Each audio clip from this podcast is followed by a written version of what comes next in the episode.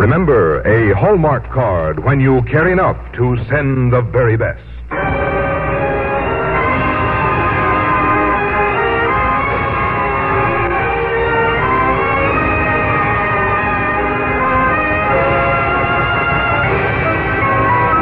Tonight from Hollywood, the makers of Hallmark greeting cards bring you Broderick Crawford in Henry F. Pringle's Theodore Roosevelt on the Hallmark Playhouse.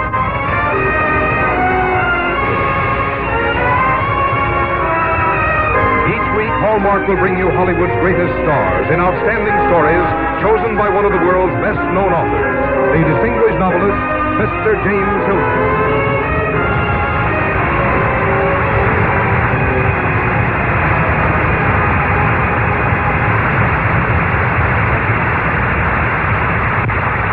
Good evening, ladies and gentlemen. This is James Hilton. Tonight on our Hallmark Playhouse, we present a dramatization of the life story of one of America's most colorful and also, in a very real sense, one of her youngest presidents, Theodore Roosevelt. For this purpose, we have used a very fine biography by Henry F. Pringle, which won the Pulitzer Award.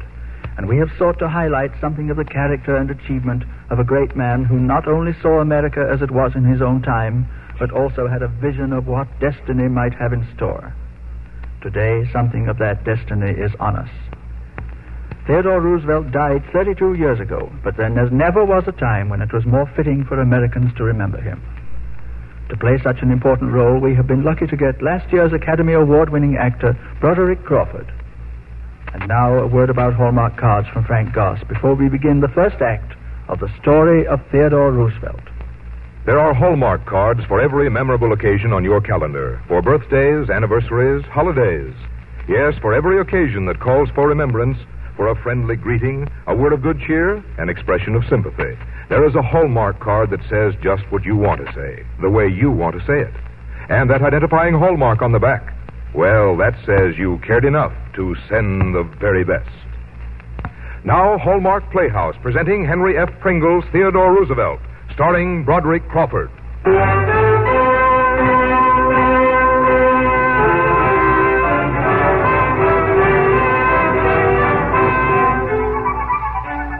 At the end of the garden, the bayberry bush struggled and shook with some inner excitement. In a moment, a small freckled face burst forth and almost collided with another face, a much older one, notable for the large, straggly mustache and the intense blue eyes peering through rimless glasses. Well, hello. You need a hand out of that bush? What's your name, son? Bobby, Well, what do you got there, Bobby? Oh, come on now. You're not frightened of me, are you? mm-hmm. It's not very neighborly, is it? I'm just the old fellow who lives in that big house up on the hill. I suppose we see what you got in your pocket there. Well, what do you know? A frog. Oh, no, I won't take him away from you. I used to catch frogs myself when I was your age. Didn't know that, did you? Uh-uh. I even kept them in my room. Oh, Mother raised Cain about it. Said she couldn't have things hopping all over the place, so there was nothing for me to do but stuff them. Now, that makes us friends, doesn't it? Uh-huh. Good. Now, suppose we rest a while on this old log and have a look at that frog, huh?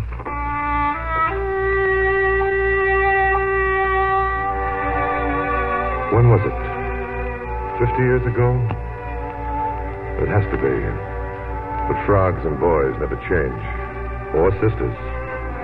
Connie and Vicey always squealed and ran whenever I appeared with a new frog or some remarkable beetle or garden snake.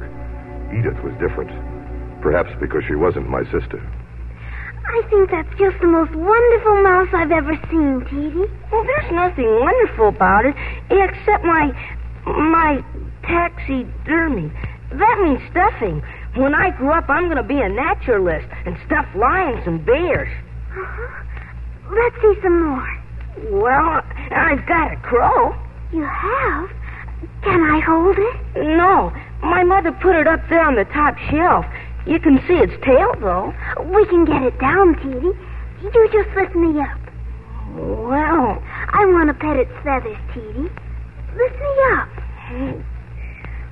all right. Higher, Teedy. I can't. You're too heavy. Teedy Roosevelt. Well, you are. I am not. You just can't lift anything. Everybody says you're a weakling. All right. I won't show you my crow. Go on back and play with the girl. I never want to see you again.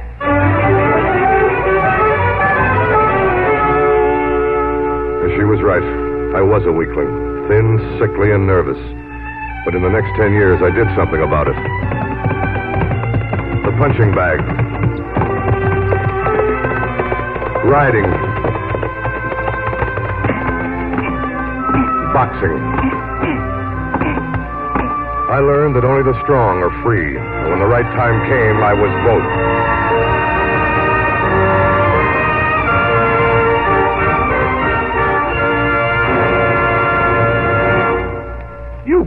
Be serious, Theodore.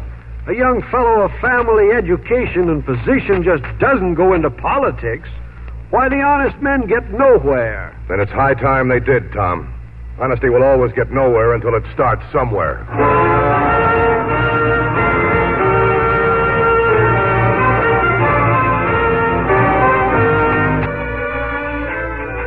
Dear Teedy, a long time ago, a very young gentleman told a very young lady that he never wanted to see her again.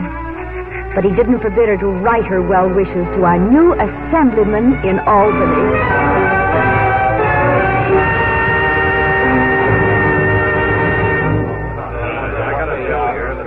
Mr. Speaker! Mr. Speaker! Who is addressing the chair? Theodore Roosevelt from the 21st District. Oh, it's the June in the Park Avenue clothes. He wears gloves so politics won't soil his hands. That remark, sir, reminds me of the donkey that was jealous of the zebra for wearing stripes. Then one day the two animals swapped skins, but the change fooled no one, because you can always tell the donkey by his hee-haw. Mr. Speaker, Mr. Speaker, there are no zebras in public life, but there are some who ought to be wearing stripes. Now, with your permission, I now submit a bill to end certain wrongs committed against the people of the state of New York.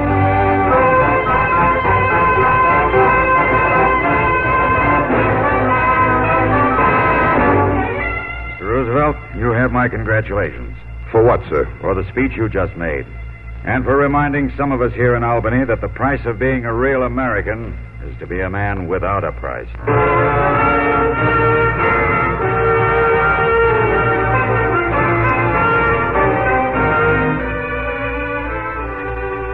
Dear Edith, did I ever thank you for your letter? I have a very bad memory, and it has been five years. Now, may I call on you in the next five days? The Oaklands are giving a party on Monday evening.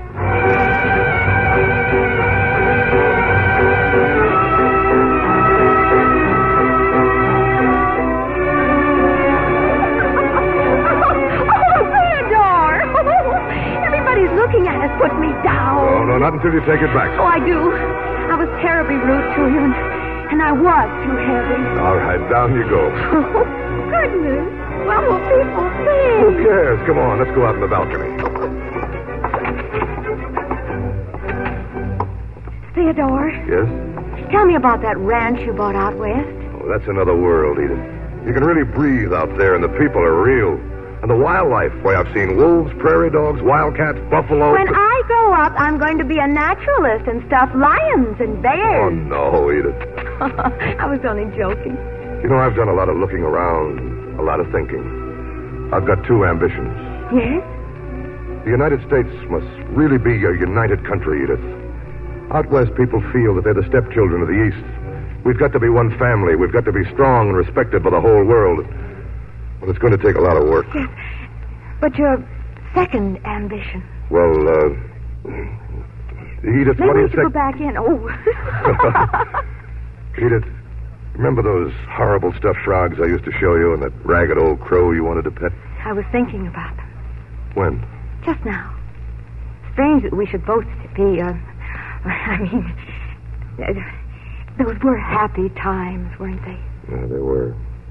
You know, I've still got that collection of horrors in an old trunk. I thought that someday, if I have a boy, well, well, sons like that sort of thing. Some daughters might, too. Yes, if, if they were like you. Edith, you know my second ambition. It's mine, too. Say it all.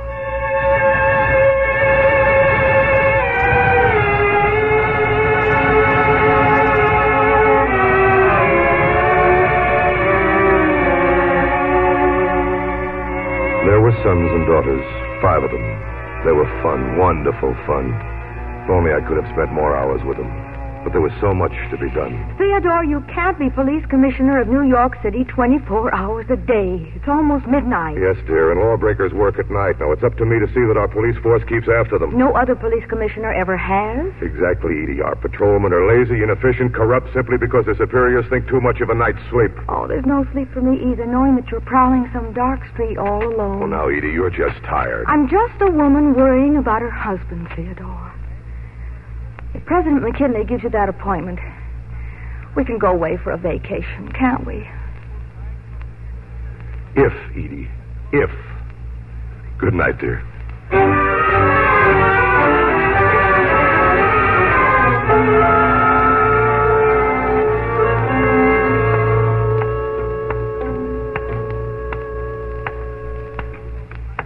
You there, officer. Wake up. Huh? I want the number of your badge. What for? What for? For sleeping on your beat. This is a dangerous neighborhood, and the law-abiding taxpayers have a right to the protection of their Look, mister, run along before I fan you one. Try it, sir. Now on your feet. All right, you came looking for it. Hey, those teeth, the eyeglasses, I seen them in the cartoons. It's Teddy. No, no.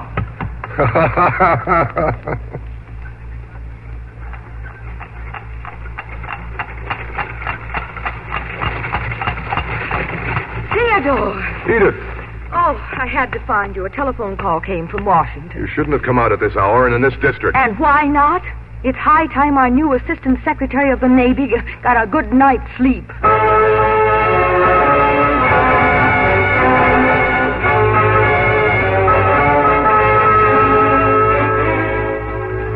The Navy, the symbol in steel and men of the United States. It was a weak and confused symbol, but it could be made strong. It had to be. America was no longer a second rate power. The world had to learn that, especially Spain. Yes, and even Mr. Long, the Secretary of the Navy. Theodore, have you lost your mind? I don't believe so, Mr. Long. I think you have. I've just been told that you've ordered huge amounts of ammunition without authorization and placed the entire fleet on war footing. I have, sir. I regard the sinking of the Maine as an act of war. Perhaps it is, but we can't be foolish. It's never foolish, sir, to be prepared. The day is coming. It's here now when the Western Hemisphere must be free of European domination. Look at this map, sir. Here. Here is Cuba, a Spanish military stronghold menacing the whole east coast of Central America. There can never be an isthmus canal with but one entrance dominated by a European power. An Isthmus Canal. My dear boy, the French have spent 15 years, thousands of lives, and almost $300 million in the jungles of Panama, and still there is no canal. There will be, sir, but it must be an American canal. The Pacific coast must grow and develop, and it can, only if American ships can reach it easily and cheaply. The Pacific must be defended, and it can if our warships have a shortcut. There will be a canal, Mr. Long. There must be. Theodore, you have too many ideas for an assistant secretary of the Navy. I'm afraid you're right, sir. I'm resigning. What? Now, Theodore, we need you. At any moment, we may be at war. And when we are, sir, I'll be in Cuba.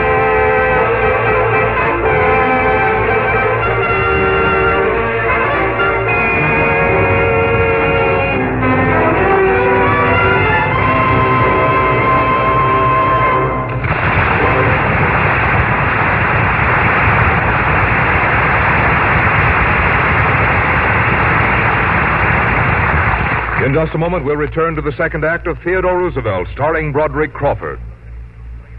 It was the Greek poet Homer who first used the expression winged words. In fact, the idea must have really caught his fancy because he repeated the phrase no less than 46 times in the Iliad and 58 times in the Odyssey. Unfortunately, most of us are not poets. We feel, but we find it difficult to put our feelings in words. Yet we are quick to recognize words that do express our meaning, and on seeing them, usually say to ourselves, Why, that's it, that's it exactly. And this is exactly the remark you hear most often around the Hallmark display counters at stores everywhere.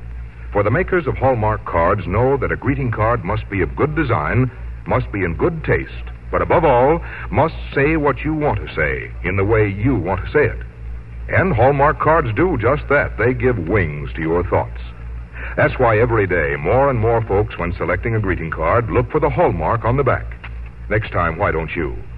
It's certainly a comfortable feeling to know you can find a greeting card that truly expresses your thoughts while it reflects your good taste. And to know at the same time that when you send the card with Hallmark on the back, your friends will know immediately you cared enough to send the very best. Now back to James Hilton in the second act of Theodore Roosevelt, starring Broderick Crawford.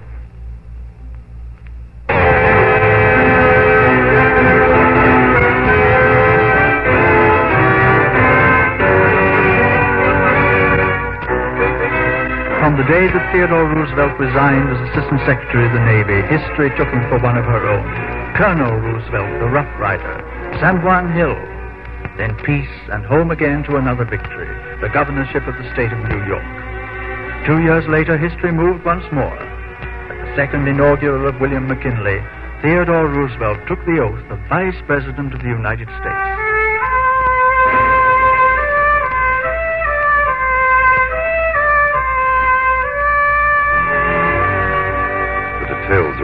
Are a little hazy for me now. Naturally, Edith and the children loved Washington. They thought it all very exciting. But they didn't have to preside over the Senate. Theodore, Yes, dear. was it a hard day? You look tired. Oh, I'm exhausted. Edie, there's no greater punishment for me than to have to listen to 90 senators talk and talk and talk and never get a word in myself. well, here, sit down. At least you can talk at me. Edie, are you happy here? If you are. Well, I'm not sure. There's so much to be done that isn't being done. We're a great nation now. We freed Cuba. We have the Philippines and a dozen islands scattered across the Pacific. We need that canal more than ever, and yet nothing happens. Too many people want to dig the canal with speeches. but- Theodore, What? please don't wave your glasses at me, dear. I'm not a Democrat.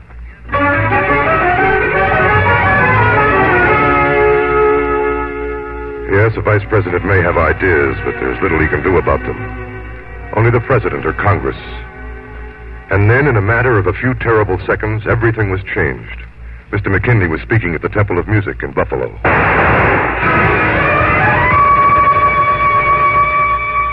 I had lost a good friend, and America a great man. We were a solemn and shaken group, the dead president's cabinet that gathered in a friend's house in Buffalo. The place had been shut up for the summer, and the furniture in the library was draped with dust sheets. But someone found a Bible.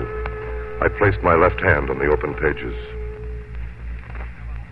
I do solemnly swear that I will faithfully execute the office of President of the United States and will, to the best of my ability, preserve, protect, and defend the Constitution of the United States.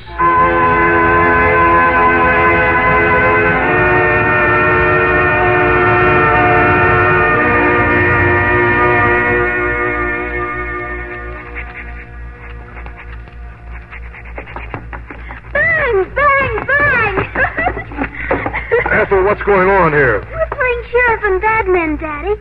Kermit is playing you. Me? Uh-huh. When you were sheriff out west and captured the nine desperate outlaws. Uh, you're you're sure I said nine? Why, yes, Daddy. Don't you remember? It was just the other night. You were telling us a bedtime story. I uh, uh I think it was only three outlaws, dear. I I probably told you about them three times, and three times three makes nine. You see? Well, doesn't it? Yes, Daddy. All right. Now suppose you run along and tell the boys to be quiet. I'm trying to write my first message to Congress. All right. Oh, Ethel, Yes, Daddy?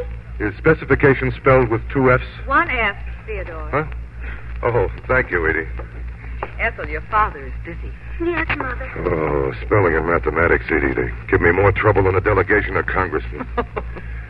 How is your message coming, dear? Oh, boy, I'm right in the middle of recommending immediate reconstruction of the canal, and by George, I mean to see it through. I know you will. But right now. Another thing. There's got to be conservation of our natural resources. Theodore. Our forests are dying under the lumberman's axe. Yes, I say that national parks are the only answer to... Theodore, please. Huh? Oh, I was at it again, wasn't it? You were. I came to tell you, dear, that there are others waiting to hear your remarks. The newspaper men are in the red room.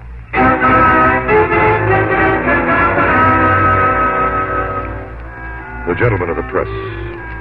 Without them, many of my ideas might never have gotten across to the voters. I like them all, even those who disagreed with me, or rather those whose employers disagreed with me.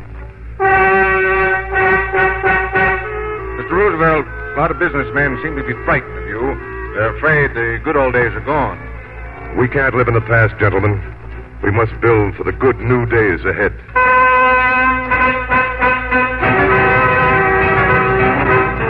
Mr. Roosevelt, uh, what about the war between Russia and Japan? Well, I can't speak for publication, but here among us, let me say that Russia is not the friend of the United States.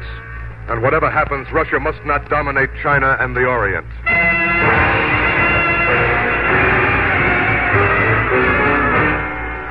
Gentlemen, you may print the fact that I've called the representatives of Russia and Japan to meet with me on the presidential yacht, the Mayflower. The outcome will be peace.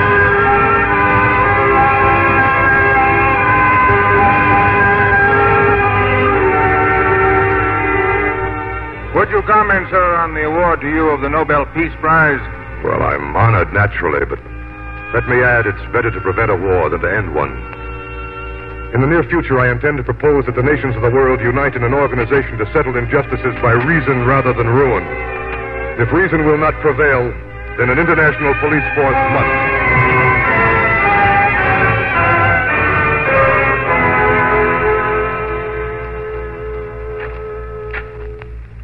Theodore. Tom, why you all come in, come in, come in. Yeah, it's been a long time, hasn't it? Yeah, I'm afraid to count up the years. Sit down, Tom. I'm just cleaning out my desk. It's moving day, you know. I know. Theodore, you should have run for another term in office. Oh, please, Tom. I've been through all of that before. What are your plans? I don't know. I'd, I'd like to spend some more time with my family, travel. I've had Africa on my mind most of my life. Africa?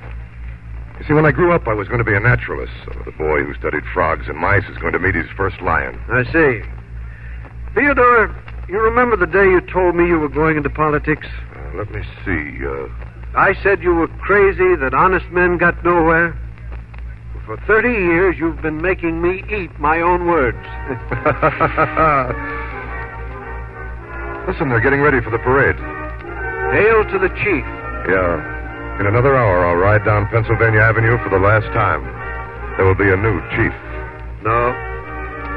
There's only one chief. You. You've been more than a great president, Theodore. All over the world, people know you and love you. You stand for America at its best. Whether you realize it or not, you are the greatest living American.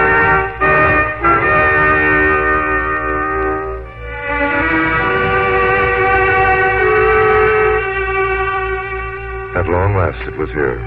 Theodore Roosevelt, private citizen. There were wonderful evenings with Edith and the children. And then the African big game safari. Afterwards, in Europe, there were more serious matters. I rode horseback with the German Kaiser, prowled through the English countryside with Britain's Minister of Foreign Affairs. I heard the mutterings of a European war and the worried question what about the United States? In August 1914, all of Europe repeated the question. And in August 1915, part of the answer was given. The great canal locks at Gatun swung open. Bands played, cannon saluted. The Panama Canal was a reality. The Pacific states were 8,000 water miles nearer to New York. The United States were truly united by the cargo ships of peace and the warships of our liberty. When 1917 came, we were ready.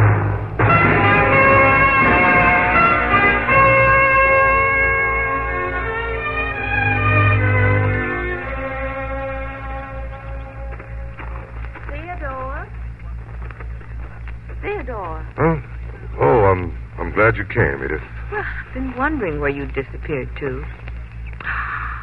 What in the world are you doing here on this log? Oh, we were just talking about frogs and growing up to be a naturalist. Somehow we seem to have drifted off into other things. We? Yeah, Bobby and I. Oh, Edith, I want you to meet a. Oh. That's strange. He was here only a minute ago.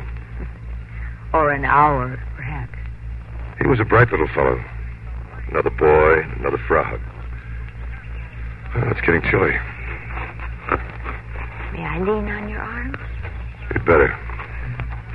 Edith, this is May 10th. I know. The day you resigned as Assistant Secretary of Navy. Twenty years ago today. Mm. Now there's another Roosevelt in the same post. Franklin, I think his name is. I wonder. Yes, dear? Just thinking. So much can happen in 20 years. Yeah. It's been a wonderful life, hasn't it, Edie? We've seen it all together. From the day of our first quarrel. Children only knew. We did know, Edie. That's what was the matter with us. Even then, we were in love.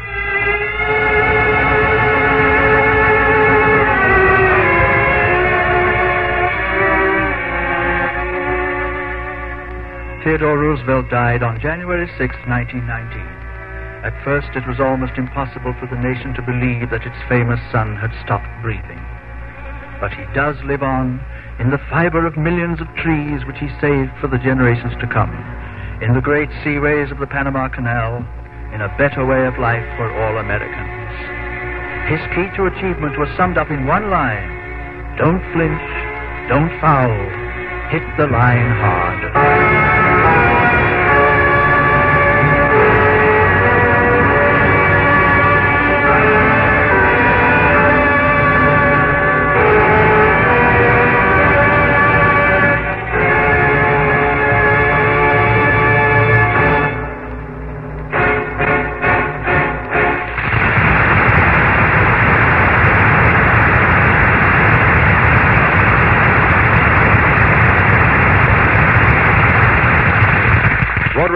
And James Hilton will return in a moment.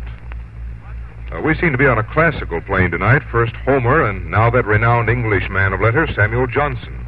It was Johnson, you know, who said, We must keep our friendships in constant repair. And at the time he said it, that wasn't easy. A visit to a friend 40 miles away was a day's trip. One letter meant hours with a sheet of paper and a feather quill, and often took weeks to reach its destination.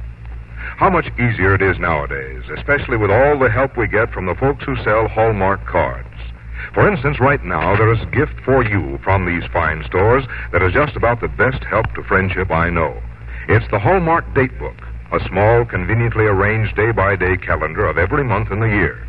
There's space beside each day for names of friends you want to remember on that day their birthdays, anniversaries, weddings, graduation, and the like. There are separate pages for names and addresses of all your friends, a good way to keep your Christmas card list.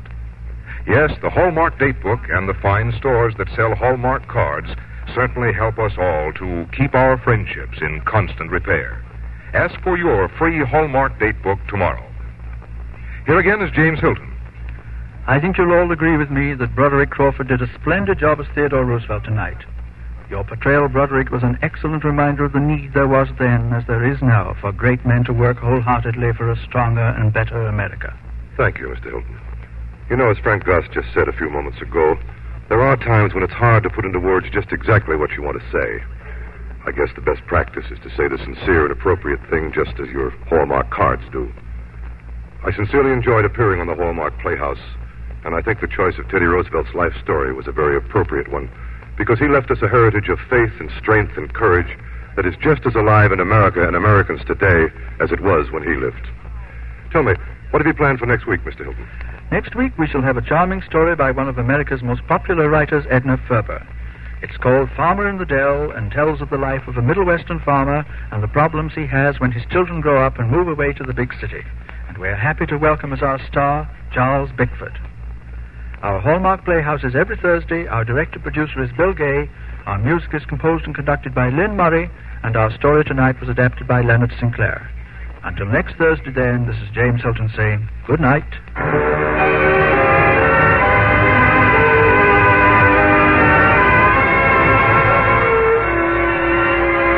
For Hallmark cards that are sold only in stores that have been carefully selected to give you expert and friendly service. Remember Hallmark cards when you care enough to send the very best. Broderick Crawford may currently be seen with Judy Holliday and William Holden in the Columbia picture Born Yesterday. The part of Edith tonight was played by Lurene Tuttle. Secretary Long was Ted Osborne. The part of Tom was played by Tom Tully. This is Frank Goss saying goodnight to you all until next week at this same time when James Hilton returns to present Charles Bickford in Edna Ferber's The Farmer in the Dell. And the week following, James Ronald's Old Soldiers Never Die, starring Raymond Massey. And the week after that, Kurt Carroll's The Golden Herd on the Hallmark Playhouse. This is CBS, the Columbia Broadcasting System. This is KMBC, Kansas City, Missouri. Stay tuned for the lineup.